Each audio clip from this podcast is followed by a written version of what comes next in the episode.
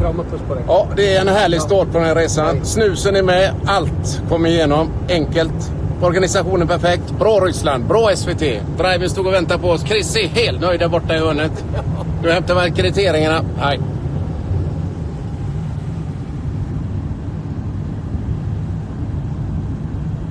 Ja, du måste höra en. Du måste bara höra en grej. Men jag vet inte, hur skickar man det här sen då? Eller har det redan gått iväg eller? Vilken jävla massa som sätter direkt. Det blir guld för VM Sverige Glenn. Andra har gått med. Andra har gått med. Stäng av Stäng av den här. Den pågår ju nu. Jaha, Ja, det är vad fan. Ja, eh, det blev lite si och så där. Jag skulle göra något som heter stories tydligen. Men jag kom in på något som gick live. Men nu ska jag nog lära mig det också. Chris har fått eh, lite direktiv eh, hemifrån hur man gör med de här Är, grejerna. är du live nu igen? Och nu, jag förklarar ju att jag gjorde fel innan. Alltså, du är ju värre än vad jag är. På Vem vinner imorgon? Ehm, oavgjort. Ja, feg som vanligt. Hej. Ja, den här starten som jag sa innan, den var alltså riktigt bra. Förutom mig tydligen. Jag själv eh, misslyckas. Jag har inte riktigt fattat hur man stänger av och stänger på. Men det ska vi lära oss under hela den här resan. Stänger, stänger på. Jag stänger av och stänger på. Eller så jag hur det nu blir. Eh, nu ska vi se här. Där avsluta. Nej, du kan inte avsluta än. Jo, 16 sekunder. Det ska vara 10 sekunder. Så.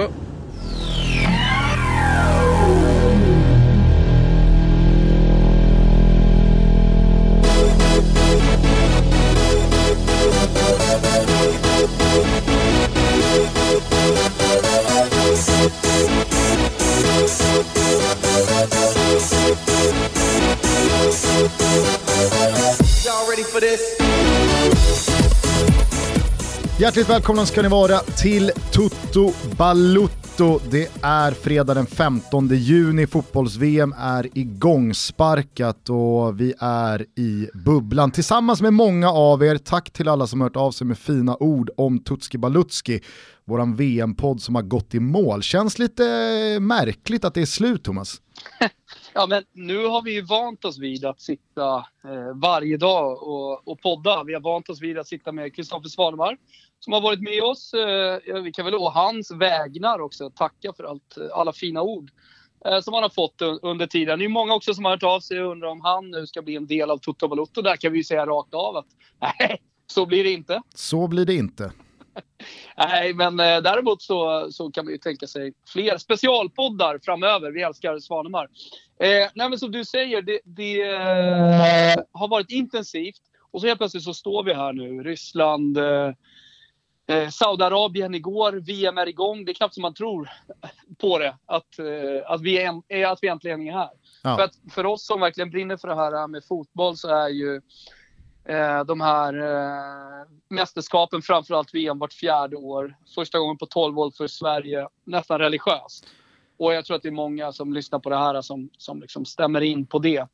Ja men verkligen, Eh. och, och jag är lite brydd över då att det var så mycket eh, negativa omdömen och ord kring premiären igår. Alltså, ja bra visst. att du säger det! Nu har inte vi snackat ihop oss Gustav, men bra att du säger det, för jag känner exakt likadant. Man kan väl eh, absolut göra sig lite lustig över att Robbie Williams dammas av från eh, de döda och kör invigningsceremonin. Jag älskar fan Robbie Williams. Alltså, som det sexmissbruket lyser igenom när han äntrar den där planen. Det är, Ja, det är helt otroligt. Nej men och sen att eh, Putin står där och han skakar hand med någon shejk och kvaliteten på matchen inte är speciellt bra och att Saudiarabien var eh, under all kritik usla. Men herregud, fotbolls-VM är igång, det blev fem mål, eh, det var inga liksom, eh, skandaler. eh, Jag tyck, tyckte vad fan, Alltså- hylla det som hyllas bör istället för att hitta alla jävla fel. Så här, i grunden, så här i grunden. Ja, vi vet att Fifa är korrupt. Vi vet att eh, Ryssland och Qatar med största sannolikhet eh, har fått VM genom att betala sig till det. Det har säkert funkat så i historien. Det betyder såklart inte att vi liksom, som sportjournalister, framförallt de som jobbar med att gräva, stannar upp och tycker att det är okej. Däremot så måste man i något läge kunna se på en fotbollsmatch och älska att det är mästerskap. Om vi hela tiden ska problem, problematisera saker och ting, ja men då kan vi lika gärna lägga ner. Framförallt vi alltså supportrar, för nu är jag lite supporter i det här mästerskapet tillsammans med alla som lyssnar på det här eh, måste ju kunna njuta av, av det som händer. Eh, ett supermål av eh, Cheryshev som kommer in. Eh, Juba som nätar vid första touchen och så vidare. Alltså någon gång måste man ju kunna lägga det där vid sidan. Problemet som jag ser det, det är att vi hela tiden från alla, eh, alla håll egentligen matas av eh, allting som är negativt med VM. Och jag kan väl tycka att liksom så här, har man inte gjort grävjobbet fram till nu, har man inte avslöjat saker, har man inte liksom redan tyckt att saker och ting är fel, eh, då är det för sent. Ja, alltså Det- det nu går liksom är det hög tid. Nu är det hög tid att fokusera på fotbollen. Ja men herregud ja. Sen om det händer någonting, ja men rapportera om det då. då. Men att, att man efter matchen igår bara nåddes av allting som var negativt. Jag läste någon krönika, jag kommer inte ihåg vem det var, som eh, rackade ner på Ryssland. Ja. Men vänta här nu. De har vunnit med 5-0, alltså på laget Ryssland. De har vunnit med 5-0 i premiären. Ja, men hur dåliga är inte Syd... Eh, eh, Saudiarabien? Ja, men då hade du väl kunnat skriva det innan då. Och så hade du kunnat spela på minus 4,5 på, på Ryssland. Eller hur? Ja, ja verkligen. Nej, Ja. men och sen så, alltså så här, jag håller också med om att fotbollskvalitetmässigt var det inte speciellt bra. Alltså Ryssland, det eh, Ryssland. Ryssland ser inte ut som något världslag och det var snarare ett dåligt lag mot ett eh, helt bedrövligt lag. Men det Samtidigt var... så vet det, vi inte det. nej, men, så här, men det var Ryssland mot Saudiarabien i den här matchen. Va- va- Ja, men alltså, de vinner med 5-0. Vil- Vilka, vilka liksom, eh, slutsatser ska du dra på det? De gör sina fem mål. Ja, det är väl inget lag som ser helt fantastiskt ut när man möter en brö, ett brödgäng. jag, jag drar dock en slutsats som du ska få rätt i nyllet här. Ja. Smolov, vilken bluff. Ja, jag är ledsen att säga det själv eftersom jag har någonstans garanterat hans prestationer i det här mästerskapet. Så, ja. Vilken jävla bluffgubbe. Och så kommer Juba in. Alltså, han startar ju nästa match. Ja, så Smolov gör ju inte en start till. Ja, men det sjuka är att de spelar ju rätt mycket Ryssland också på inlägg. Ja. Ja, men du ser Golovin, vår gubbe för övrigt, höll på att säga. Det är han inte alls det. Han är stjärnskottet i, i Ryssland som vi tog fram. Vi berättade allt om honom. En vecka senare så var Jove intresserade. Så gör han den här premiären med assist och alltihopa. Eh, det är ju, liksom hans spel ser man ju, ja, det är ju Ryssland. Ja. Och då, då ska man inte ha Småland längst fram. Då ska man ha en Juba. Det är självklart. Lite trist dock, eh, lite trist start för våra gubbar. Jagojev ut efter 20 minuter med en dragen baksida. Honom lär vi Alltså, inte vad få se mer i, i det här mästerskapet. Vad I, händer? I Saudiarabien kommer jag inte ens ihåg vem vi hade, men imponerade gjorde han ju inte. Oavsett vem. Eh, vi kan väl säga tack till, jag tror att han heter Oskar Sandlin, han har i alla fall sammanställt alla våra gubbar eh, i en Tutski-trupp som finns utskickad Maskin. via våra sociala medier här nu om man vill ha lite extra pejl på dem. Och vi kan väl eh, redan nu också avhandla varför du är med via länk. Mm. Eh, det, det där var för övrigt en klunk eh, öl. Eh, jag är med eh, på länk eh, för att min dotter är på sjukhus. Hon eh, har med stor sannolikhet drabbats av TBE.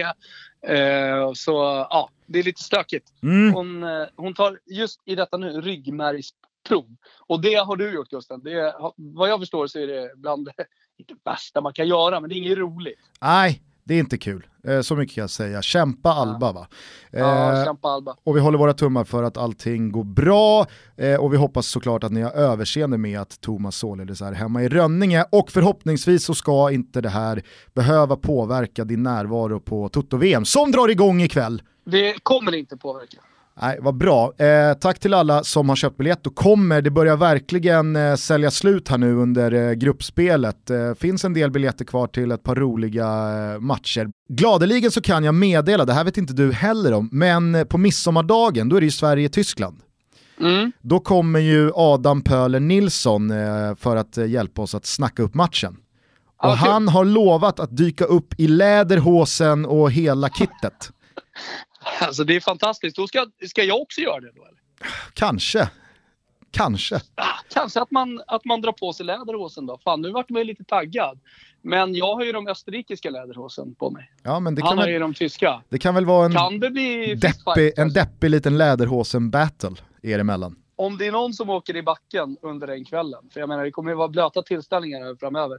Då är det ju Pöler i Sverige-Tyskland. Ja. Det, det får man nog lägga sin lilla rubel på. Eh, hörni, gå in på totobalutto.se och kika ut någon match eh, och kom och träffa oss på eh, Hotell Kung Karl. Kolla fotboll, käka jävla toppmat och ha en rolig kväll tillsammans med oss. Ja, vi kommer köra först. I början kommer vi köra kalvfrikadeller i tomatsås och sådär. De var otroligt goda. Eh, men, men jag tänkte säga det, redan nu i helgen så har vi faktiskt biljetter kvar. Argentina-Island och sen så dubbelmackan på söndag. Så om det är någon som spontant får för sig att eh, man inte har någonting att göra i helgen och man gärna skulle vilja se fotbolls-VM i jävligt trevliga former, ja men då kan man faktiskt gå in redan nu på totobalotto.se och eh, boka sina plåtar till helgen. Mm. Eh, men det är då, nu är det nu, det är en jävligt spännande eh, VM-dag idag, fredag, inte minst då med matchen ikväll, Portugal-Spanien och vi måste väl bara avhandla lite våra tankar kring det här förbundskaptensskiftet. Eh, Julen Lopetegui fick sparken eh, i förrgår, in klev först Albert Celades, u förbundskaptenen men han ja. var bara förbundskapten, nu var han ju aldrig det officiellt såklart, men han var ju kan förbundskapten. Vi säga, kan vi inte säga på liksom, Brolin VM-lag 94 att han var förbundskapten officiellt. Jo men det kan vi väl säga. Han, det var den kortaste förbundskaptensspällen i fotbollshistorien. Han var förbundskapten mm. i ungefär 20 minuter. Eh, till dess att eh, Fernando Hierro, som hade den märkliga rollen Sporting Director i förbundet, alltså sportchef. Mm. Vet fan vad man gör som sportchef ja, det, i ett ja, eh, förbund, men eh, det var han i alltså, alla fall. Det är, det är faktiskt många av de här stora nationerna fotbollsnationerna som faktiskt har sportchef i, i sina förbund. Jag vet att Italien har det också. Så, där. så det, det, är ganska rimligt. Det är bara det att man tänker på sportchefsrollen som någon som köper och säljer. Ja, men vad gör en sportchef i ett förbund då, kring ett landslag? Du, du är väl eh, ansvarig på något sätt eh, över... Eh, alltså du måste ha någon slags personalansvar. Du måste ha en tränare som eh, en coach som rapporterar någonstans. Jag menar, det är en sak att Janne Andersson kan Eh, rapportera rätt upp i det svenska fotbollsförbundet. Men, men i, i Spanien är det en mycket större apparat. Så eh, jag misstänker att eh, förbundskaptenen rapporterar upp till sportchefen och sen så tar han det vidare. Så han har lite personalansvar, ser till så att allting funkar och sådär. Ja. Han fattar beslut framförallt. Alltså, I alla de här länderna där det fortfarande finns eh, hierarki i organisationer, både i näringsliv och statligt. Jag menar, vi lever ju i platta organisationer här hemma i Sverige. Eh, där all, alla beslut ska fattas via en jävla eh, stämma höll jag på att säga. Eh, jag gillar ju hierarki va. Jag gillar att det finns en chef och sen så finns det en mellanchef och sen så finns det folk som är under och sen så får man helt enkelt jobba sig upp. Jag tycker att världen mår bra av lite jävla hierarki. Fernando... Eh, och, då, och för att ha hierarki, ja, då måste du även ha chefer. Så att, ja, jag tycker det är rimligt.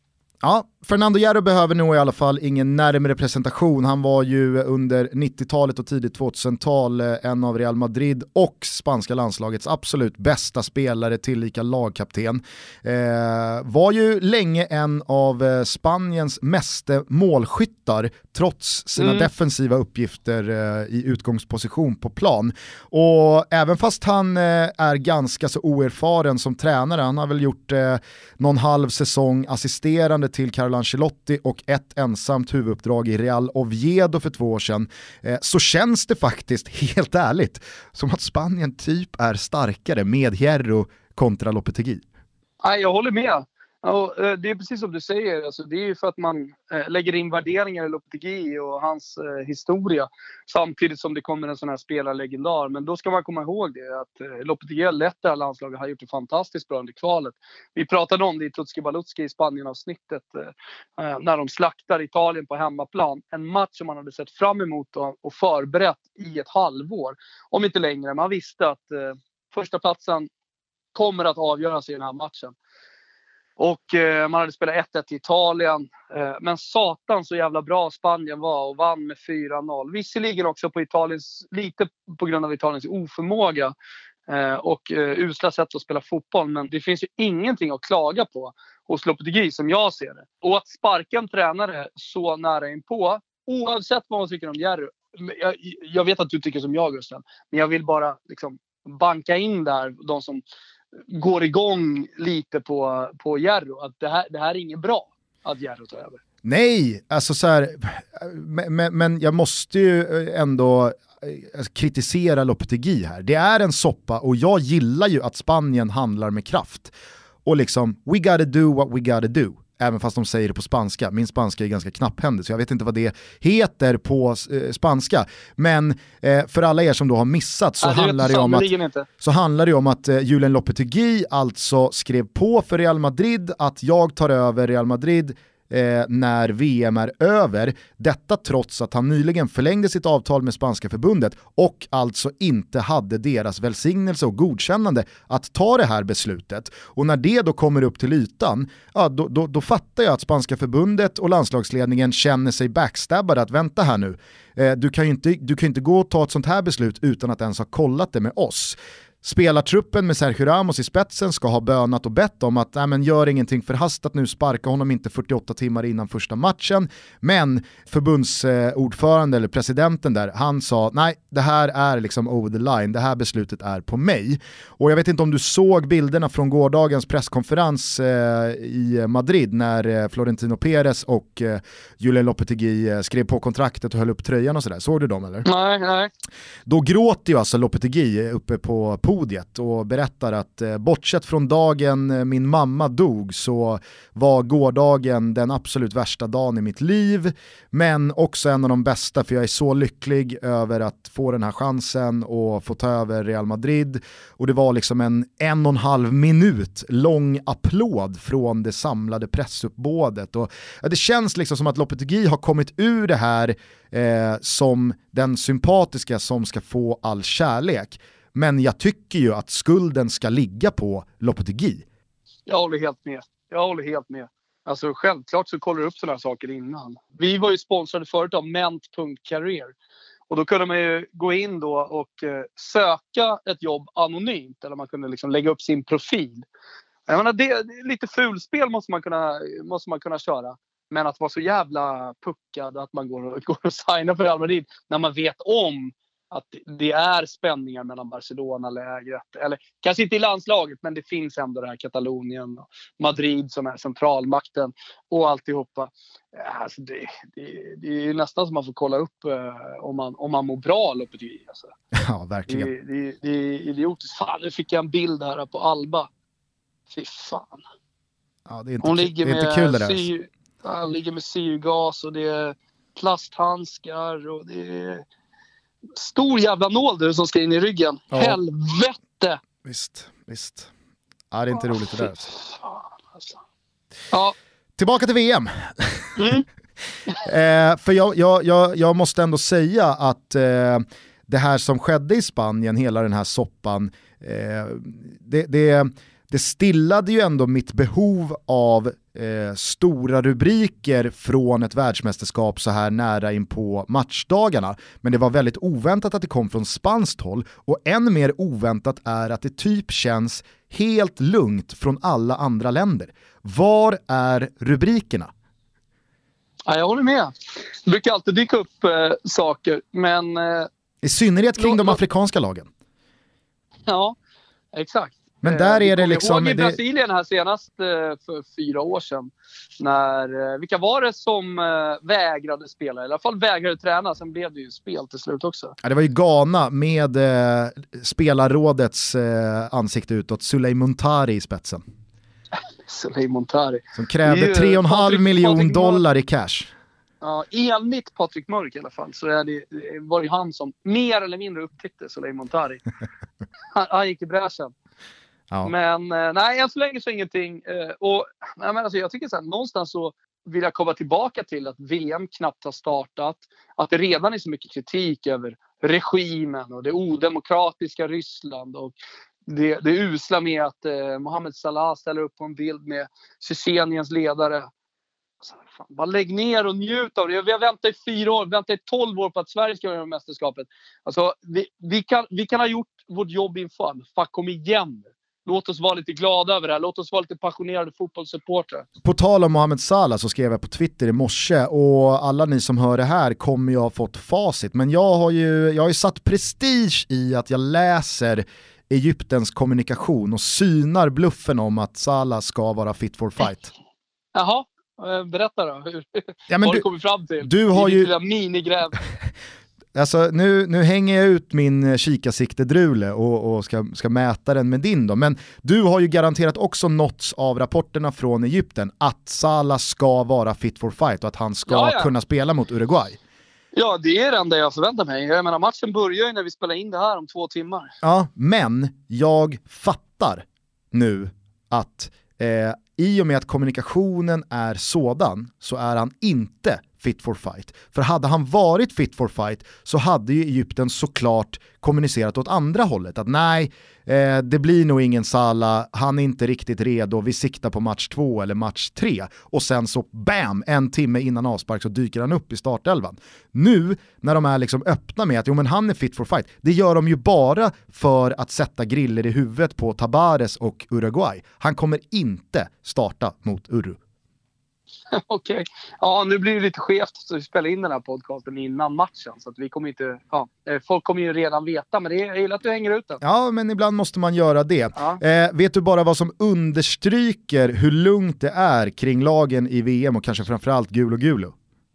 Jag, bara, jag ska bara säga det, jag har ju hört från kollegor som är nere på plats om eh, nyhetstorka, att man på redaktionerna här hemma i Sverige, och det är verkligen plural, bara matar med frågor och eh, försöker hitta uppslag för att sparka igång det här mästerskapet nyhetsmässigt. Ja. Det är lite trögt i statistik. Aha, kan vi göra något? Kan vi, kan vi dra på det? Kan vi ringa? Kan vi åka dit? Kan vi göra någonting kring det här?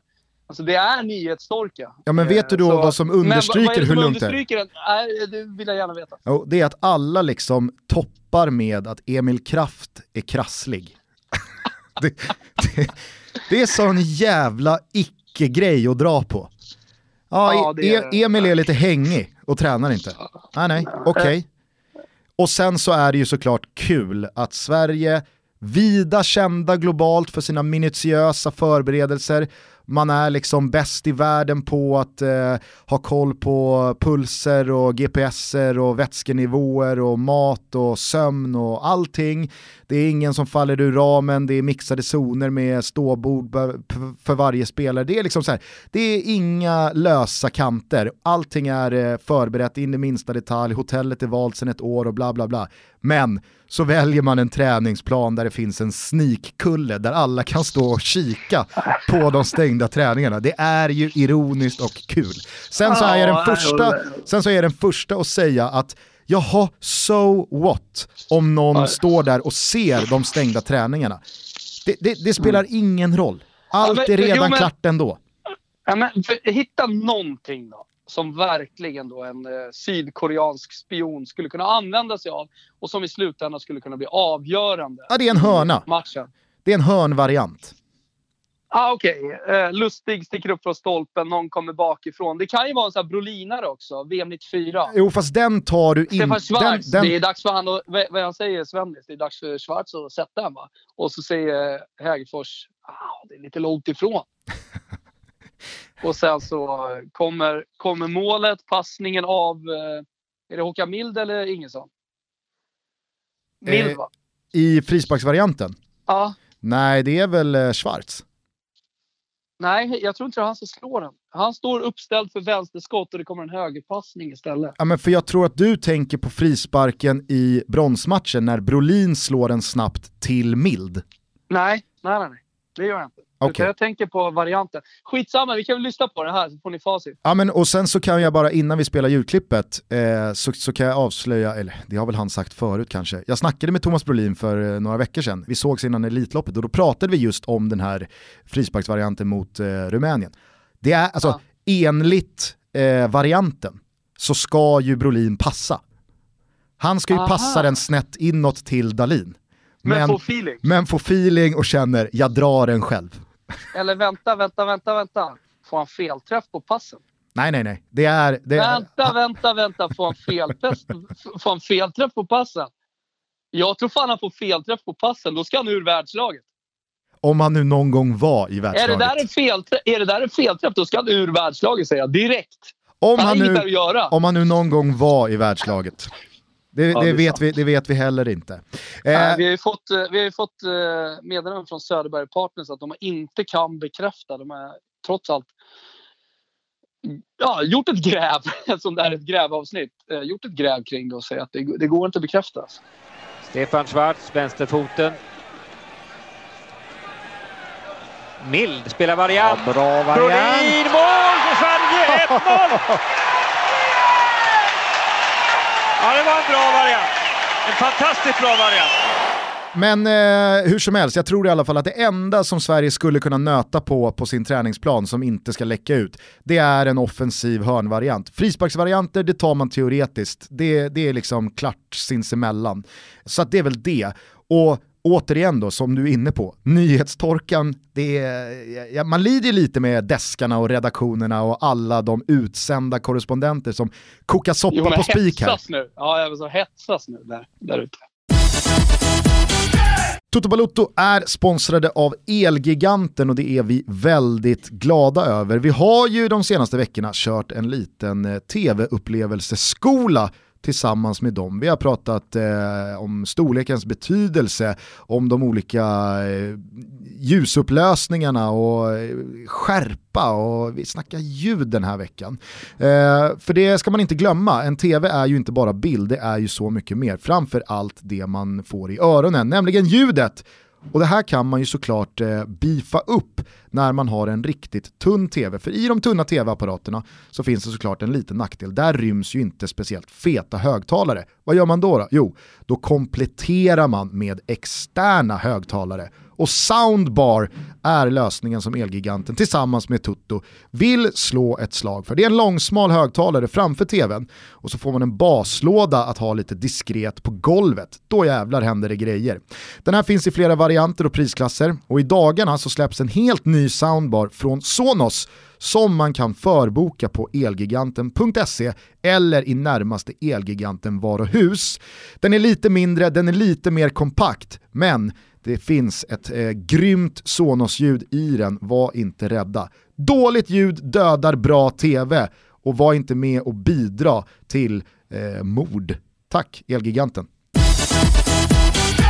Ska vi bara avhandla kort också SVTs premiärstudio eh, kring eh, Ryssland, eh, Saudiarabien, där Ripp. Jonas Eriksson gjorde, gjorde debut och det var ett sällan skådat domarfokus. Alltså så här, när jag, jag skrev en tweet där jag menade på att jag, jag tyckte att de eh, eh, misslyckades. Eh, Att man hade lite otur när man tänkte där kring, kring att ha en domare i studion. Och eh, alltså, det är ju ingenting emot Jonas Eriksson som jag eh, tycker gör ett jättebra jobb. Han är verbal. Eh, han har varit med om jättemycket, så han har rutin och erfarenhet från mästerskap. Så han, han kan ju bidra med jättemycket. Jag tycker att han absolut kan ha en studio att göra. Jag tycker Däremot också att han så- överraskade positivt sportsligt med liksom sitt, sitt fotbollskunnande. Ja, men det var ju någon som sa det. Fan, han framstår ju som eh, en större fotbollstyckare och eh, har mer fotbollskunskap än vad Nannskog är. Och jag förstår ju vad det det- Så är det ju inte. Men jag förstår var någonstans en sån kommentar bottnar. Det är ju för att Nannskog är lite mer eh, liksom svävande i sina kommentarer. Det är hans stil. Liksom. Så det, det kan jag fatta att folk tycker. Men, men det jag vill landa i hur som helst, det är ju att liksom hela segmentet att ha med en domare i en studiopanel som är tre stycken. Där Johanna Frändén då ska vara den djupa, alltså Erik Niva i, i Viasat som kommer med lite perspektiv. Det kan vara politik, kulturellt, socialt, eh, fotbollsmässigt, historiskt och så vidare. Ja, men, eh, det är en klockren roll och, och jag antar att hon gör det, eh, gör det bra. Eh, sen så har du eh, Nannskog då som kommer med det rent fotbollstekniska. Men sen så har du en domare där som då, då kommer in lite titt som tätt, lite för ofta och ska tycka till om domslut. Dels när de snackar upp eh, matchen i, i paus och sen efter. Och det blir lite för långt. Jaha. Och, det, och vet, vet du vad jag tycker om man har en domare? Då ska det vara mallat. Det ska finnas tydliga ramar. Eh, gärna sitter han vid ett bord någon annanstans, kanske i ett kontrollrum, vad vet jag hur miljön ser ut. Men nu är det så här, nu ska vi gå igenom domsluten i den här matchen. Det var fyra stycken tveksamma, säger Jonas Eriksson. Han har kollat ut eh, dem själv. Han spelar upp bilderna likt eh, när Hasse Backe då har hittat intressanta eh, taktiska detaljer från en halvlek eller från en match. Ja, då, då spelar han upp sina fyra. Här tycker jag att det vore så, så, så. Ja, ja, han, han lägger sin expertis. Och så nästa, och så nästa, och så nästa. Man kallar det för Moviola i Italien, någonting liknande i Spanien. Det finns alltid med en domare då som, som tycker och tänker kring domslut. Klockrent! Eller hur? Ja, ja, Någon verkligen. som faktiskt förklarar. Så här ser regeln ut. eh, Så här hade jag dömt. eh, Jag tycker att det var rätt eller fel. 60-40 eller hur man, hur man nu landar i.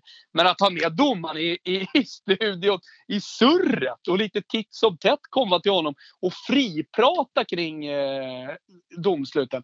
Det är ju bedrövligt. Ja, men alltså, Alltså- och jag tycker också att efterfrågan måste ju styras av behovet. Här var det ju en match där det kanske fanns ett och ett halvt domslut värda att lägga lupp på. Det är jättebra att göra det då, men det fanns ju heller inga fler kontroversiella domslut från den här matchen.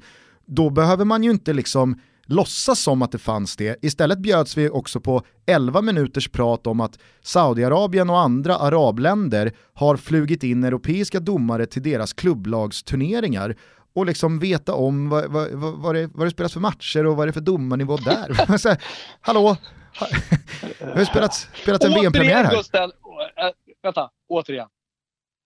Kom tillbaka till fotbollen, till passionen, till vad fan ett VM handlar om. Mitt kikarsikte, mitt kikarsikte eh, det, det vågar också ta gift på att eh, idén med jurin, där alltså Frändén, Nanskog och Jonas ska sätta ett betyg mellan 1 och 5 på hur bra de tyckte matchen var.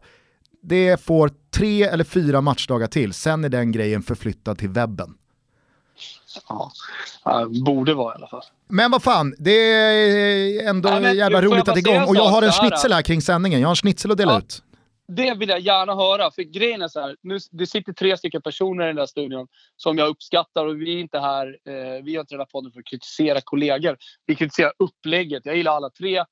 Kör hårt, jag ser fram emot att kolla på er framöver i, i VM. Det finns segment här som är bra, jag vill höra snitsen. Ja, schnitzeln går till Glenn Strömberg för att han i slutet av matchen väldigt tydligt tar avstånd från Chris Härenstam när Chris försöker säga liksom att de två som en duo trodde lite på ett kryss. Glenn är väldigt tydlig där med att säga till liksom en och en halv miljon tittare att nej du Chris, det var du. Det var du som trodde att det här eventuellt kunde sluta oavgjort. Jag var aldrig nära att ta ett, en, en poängförlust för Ryssland i min mun. Det känns ju som att det inte är första gången som Chris Här- Härenstam pratar med kluven tunga. Nej, det var bara så jävla uppfriskande att höra liksom, det var så uppfriskande att höra ett så mångårigt väloljat par liksom gå i polemik att nej nej nej nej, dra inte ner mig i ditt jävla fall här.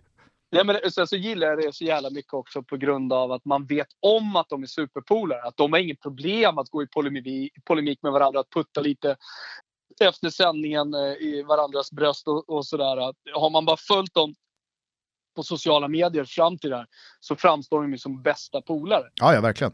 Och, och jag menar återigen, jättebra att man hittar den typen av eh, kommentatorspar. Jag vet att Husfeldt och Ande, Anders Andersson passar jättebra tillsammans, att de trivs att resa. De är två väldigt olika människor, men de passar väldigt bra. Eh, nu vet jag inte hur det funkar mellan eh, Lisa Marklund och, eh, förlåt vad heter hon? Han, Anna Marklund eh, och eh, eh, vad heter den andra gubben då? Lasse Granqvist. Lasse Granqvist, ja. ja precis. Jag vet inte hur det funkar mellan dem. Eh, men jag kan tänka mig att där kanske inte den personkemin sitter än. Är du med? Nej men det kommer. Sen kanske inte det spelar jättestor roll för att matchen är så pass stor i och med att de kommer göra Sveriges matcher. Men ja. Om vi eh, skiter i gårdagen och eh, fredagen då, i och med att det här kommer ut när några matcher är igång och vi redan har pratat om Spanien. va- Vad, vad ser du fram emot lördag söndag här nu då, innan det är dags för måndagen och Gulo Gulo? Uh, nej, men det ska, det ska självklart bli extremt intressant att se Argentina. Uh, Argentina som floppade i kvalet. Anfallsmässigt så får de inte ut uh, all kvalitet som, som finns framåt med Messi, Higuain, Di Maria, Dybala eh, och allihopa. De har inte fått det än. Kommer det lossna nu under VM. Eh, det ska bli kul att se Island åka på rejäl pump. Eh, det ska bli kul att se den där vulkanen slockna och sen så gå i det i hundra år innan de studsar tillbaka igen, vad vet jag.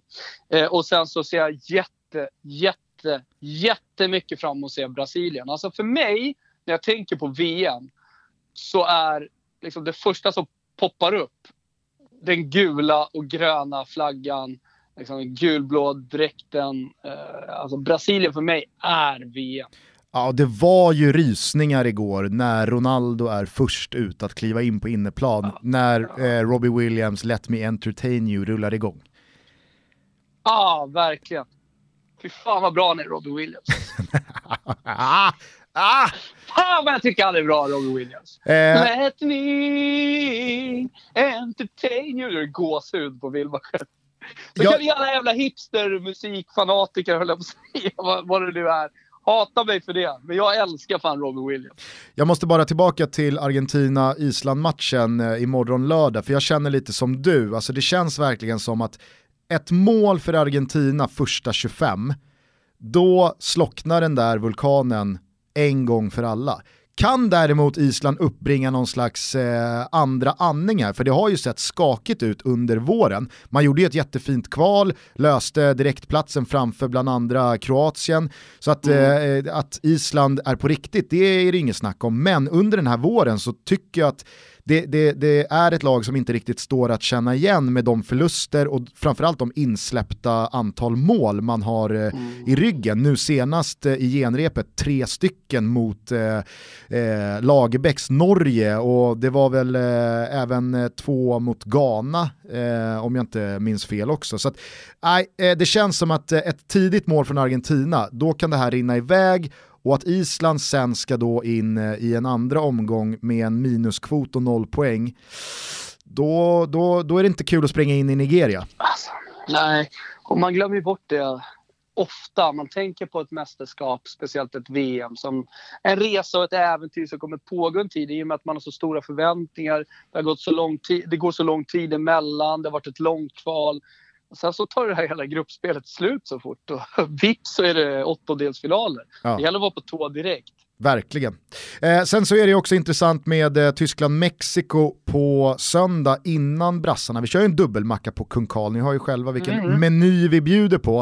Eh, för vad gäller Tyskland och Mexiko så, så är ju liksom, i alla fall min förhoppning att Tyskland bara slaktar. Nej, men jag håller med. Alltså, vi har varit inne på det där också tidigare. Att eh, det är bra om ett lag bara går ifrån i och med att det här kommer handla om en andra plats med största sannolikhet. Och eh, då, då gäller det också att, eh, att, att, att ett lag går ifrån och det måste ju vara Tyskland. Eh, det, det som känns Mexiko det är att de gjorde dåliga genrep. De kom ifrån ett helt okej kval men fortfarande inget så här, eh, som jätteimponerade.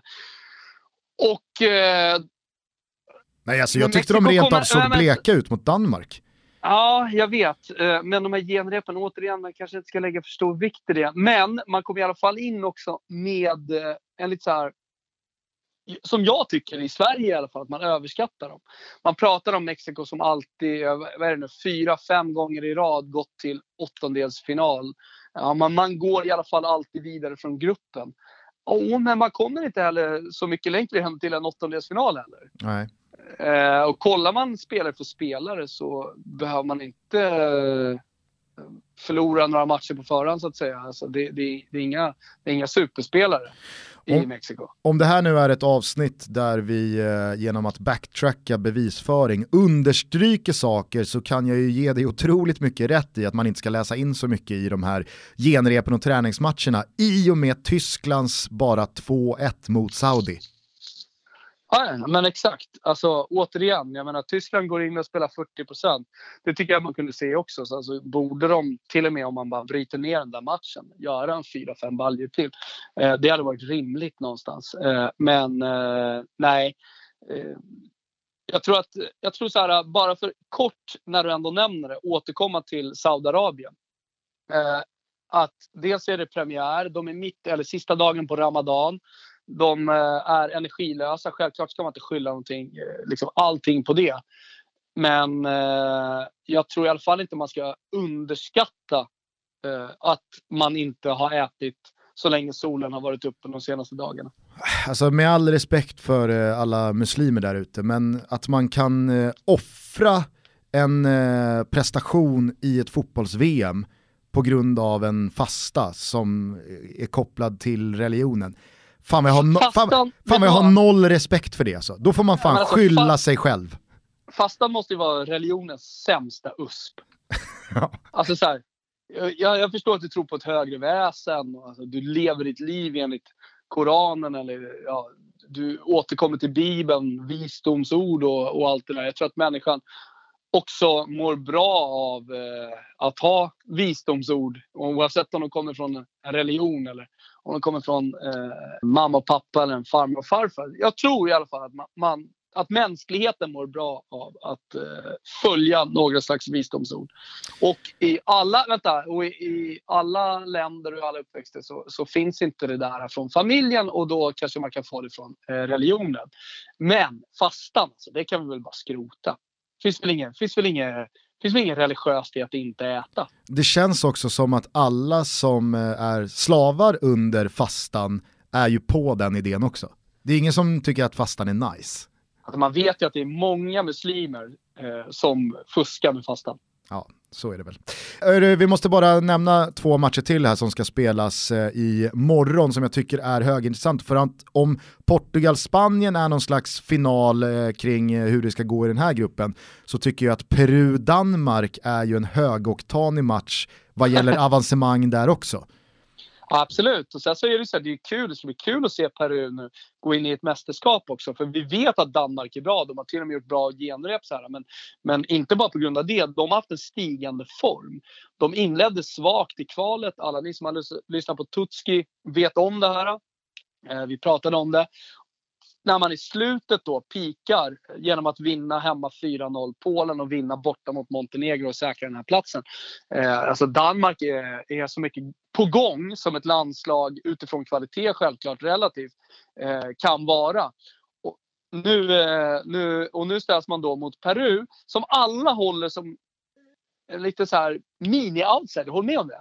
Ja, alltså framförallt så skulle jag säga att väldigt många har varit väldigt tydliga med att jag minsann, jag underskattar inte Peru. Jag vet att Peru är bra. Återigen, folk behöver luta sig tillbaka och njuta av fotbollen istället för att haka upp sig på, alltså att, att med, med ljus och lykta leta problem och fel.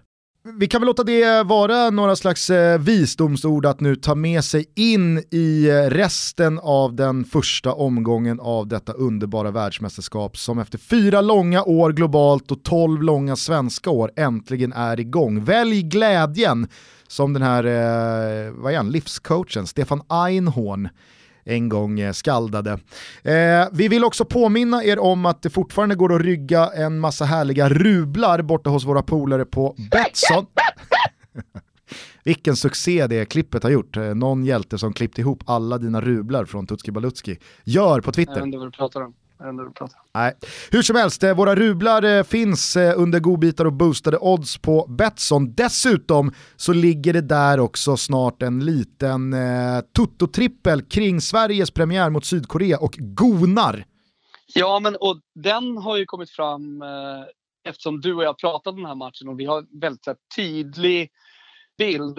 Vi har kollat i ett eh, väldigt glasklart kikarsikte. Vi ser eh, en matchbild framför oss, vi ser saker och ting hända. Så då sa vi till Betsson att fan, vi har en toto-trippel här kring Sveriges match som vi tror stenhårt på. Kan inte boosta upp den ordentligt? Och då nappar de. Så att eh, det, det, det kommer en supertrippel och håll utkik då på Betsson.com och signa upp ni som inte har gjort det. Ja, verkligen. Tack till Betsson för att ni är med oss i såväl Tutski Balutski som Toto Balutto. Vi älskar att ni gör den här podden möjlig. Hörru, vi ses på Kung Karl ikväll och imorgon och i övermorgon och dagen efter det och torsdagen innan midsommar när det är kanske hela gruppspelets finaste match, Argentina-Kroatien. Ja, det gör vi verkligen. Jag ska försöka ta hand om eh, den här familjen. Jag fick en ny bild precis här nu. Det är hjärt, hjärtskärande. Alltså. Fy fan vad jobbigt det här var att se. Det är jobbigt att se sina barn i utsatta lägen. Ja det förstår jag verkligen. Åk och ta hand ja. om dina tjejer så syns vi snart och jag hoppas att eh, jag ser många av er som lyssnar också på Kung Karl här nu vad det lider under VM. Det ska bli skitkul med Toto-VM. Verkligen, det ska bli superkul. Tack för att ni lyssnar. Eh, stort tack för alla fina ord kring Tutski också. Eh, berätta för Svanemar att han bara är två plus, glöm inte bort det. Och som sagt, vi hörs igen på tisdag. Då ska vi prata om Sveriges succépremiär. Och alla ni som säger att jag jinxar det här, det går inte att jinxa ett landslag som på pappret är så svaga som Sverige är. Eh, kom ihåg, du kan jinxa Brasilien, Argentina och alltihopa. Men jinxens lag och deras regler säger att du kan inte jinxa ett svagt landslag. Därför säger jag, vi hörs på tisdag och pratar om succén i VM-premiären. Där hör ni! Ciao tutti! Ciao tutti!